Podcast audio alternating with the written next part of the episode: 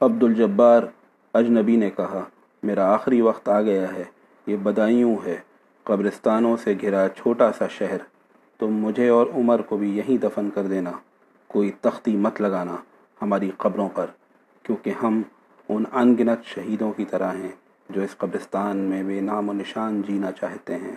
اور ہاں اگر ہو سکے تو پھر سکیٹ ضرور جانا۔ اسی بدائیوں میں ایک چھوٹا سا گاؤں ہے اور وہاں میری بیٹی سائرہ میری منتظر ہے، تم اس کو میرا سلام ضرور پہنچا دینا اور یہ شعر بھی سنا دینا۔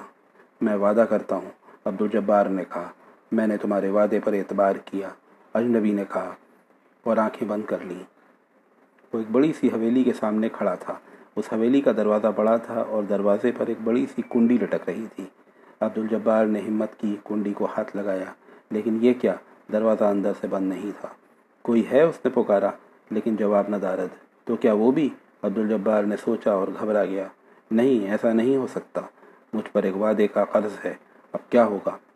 آپ کون ہیں؟ کسی نے پیچھے سے کہا۔ عبدالجبار نے پلٹ کر دیکھا۔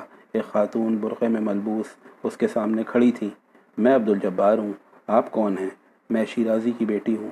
اور جس حویلی کے سامنے آپ کھڑے ہیں، وہ حویلی لوٹ لی گئی ہے۔ تو آپ بچ گئیں؟ ہاں میں تو بچ گئی۔ لیکن ابھی تھوڑی دیر میں اس حویلی پر پھر حملہ ہونے والا ہے۔ وہ لوگ تھوڑے تھے، اب دوسرے گاؤں والوں کو بلانے گئے ہیں۔ لیکن اس حویلی میں تو آپ کے علاوہ کوئی نہیں تھا۔ ہاں لیکن جب گاؤں والوں نے حملہ کیا تو جانے کہاں سے بہت سارے لوگ میری پہنچ گئے تھے۔ کون تھے وہ لوگ؟ عبدالجبار نے حیرت سے کہا، سب اجنبی تھے، سب سفید لباس میں ملبوس تھے۔ میرے والد کہاں ہیں؟ انہوں نے آپ کو سلام بھیجا ہے اور یہ شعر بھی سنانے کو کہا ہے۔ کیا شعر؟ عزم دیدار تو دارد، جاں برلب آمدہ۔ بعض گردد یا برآد چیست فرمان شما۔ ان ان راجعون، سائرہ نے کہا۔ اور تھوڑی دیر کے لیے خاموش ہو گئی۔ عبدالجبار بھی خاموش رہا۔ پھر کچھ سوچ کر اس نے خاموشی توڑتے ہوئے کہا، آپ کو کیسے پتہ چلا کہ آپ کے والد کا انتقال ہو گیا ہے؟ اس شعر سے۔ اور ہاں اب میں آپ کے ساتھ چل سکتی ہوں۔ میرے ساتھ چل سکتی ہیں؟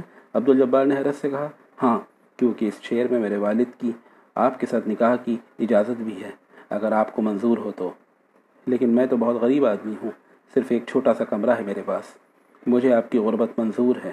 آپ دو گواہوں کا تو انتظام کر سکتے ہیں۔ تو پھر چلیں، اس سے پہلے کہ پھر حملہ ہو۔ عبدالجبار نے کہا۔ ہاں سائرہ نے جواب دیا اور عبدالجبار کے پیچھے چلنے لگی۔ عبدالجبار نے سائرہ سے شادی کر لی۔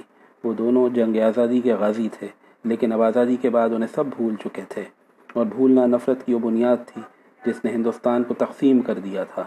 وقت تیزی سے بیت رہا تھا۔ اب حالات معمول پر آنا شروع ہو گئے تھے۔ دونوں ملکوں کے درمیان قتل و غارت گری کا سلسلہ موقوف ہو گیا تھا۔ اب انسان انسان کی برائیوں کے آثار کو مٹانے کی کوشش کر رہا تھا تاکہ دوبارہ وہ پھر دوسری برائیوں کو جنم دے سکے۔ ماضی جو تابناک تھا۔ لوگ جو زندہ تھے، اب دھیرے دھیرے اپنے ہی وجود میں مرتے جا رہے تھے۔ اردو لٹریچر ریڈیو میں آپ صلاح الدین پرویز کی ناول آئیڈینٹی کارڈ یعنی شناخت نامہ، کا ایک پیراگراف سن رہے تھے۔